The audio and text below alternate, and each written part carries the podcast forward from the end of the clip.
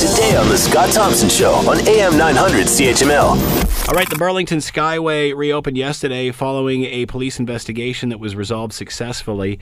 Uh, to talk more about this and what protocol is in scenarios like this, OPP Sergeant Kerry Schmidt is with us now. Hello, Kerry. How are you today? Uh, great, Scott. Thanks for having me. Thanks for taking the time to join us. I, I don't want to delve too much into the, well, I don't want to delve at all into the personal aspects of, of what happened uh, on the Skyway, but what can you tell us about what closed traffic yesterday? Well, I can tell you it was it's a complicated scene, and uh, what we do as the OPP, we respond to crises all the time, and uh, they don't usually happen in big, high-profile situations like we saw yesterday on the Skyway that affected so many other motorists. But uh, when people are in crisis, uh, that's when uh, usually we are getting called, and and sometimes uh, you know other professionals are involved as well. And so yesterday around four o'clock, uh, like everybody knows, all the traffic came to a grinding halt on the QEW, and that was uh, that was for uh, for public safety, for our safety, for uh, for the whole situation to uh, to de-escalate. And uh, obviously, we were dealing with uh, someone in crisis, and, and so our priority regardless of the situation, is always public safety in all regards. And uh, what we did up there on top of the Skyway, without uh, traffic going by and, and people, uh, uh, you know, peering around and trying to take pictures and so on, was to try to de-escalate the situation and just help someone who desperately needed help. And uh, fortunately, and with great delight, I can tell you that around 6:30 or so, we were able to. Uh, to bring that situation to a close. Uh, the uh, the gentleman that uh, was in a crisis is getting the help that he needs.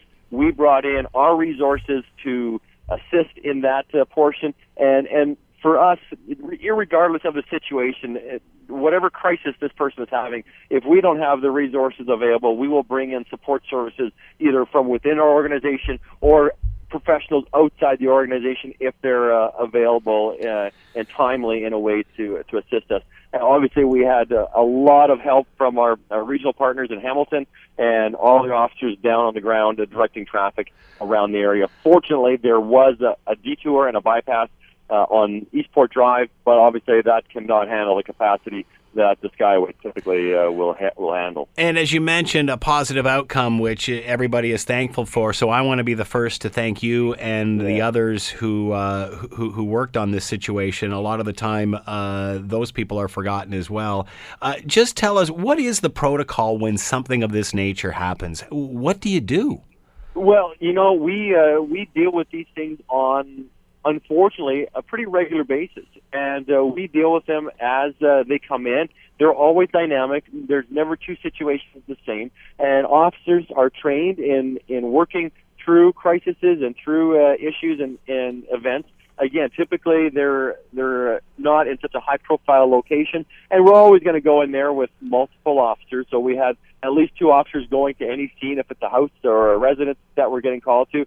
In a situation like this, obviously uh, a lot more resources were required just to, uh, first of all, get to the scene uh, and find out what was going on, on t- up top, talk to uh, uh, any witnesses, and obviously, you know, try to make contact and have a conversation and and find out what the what the what we can do to support this person uh, while they're going through the, the, the crisis that they're experiencing.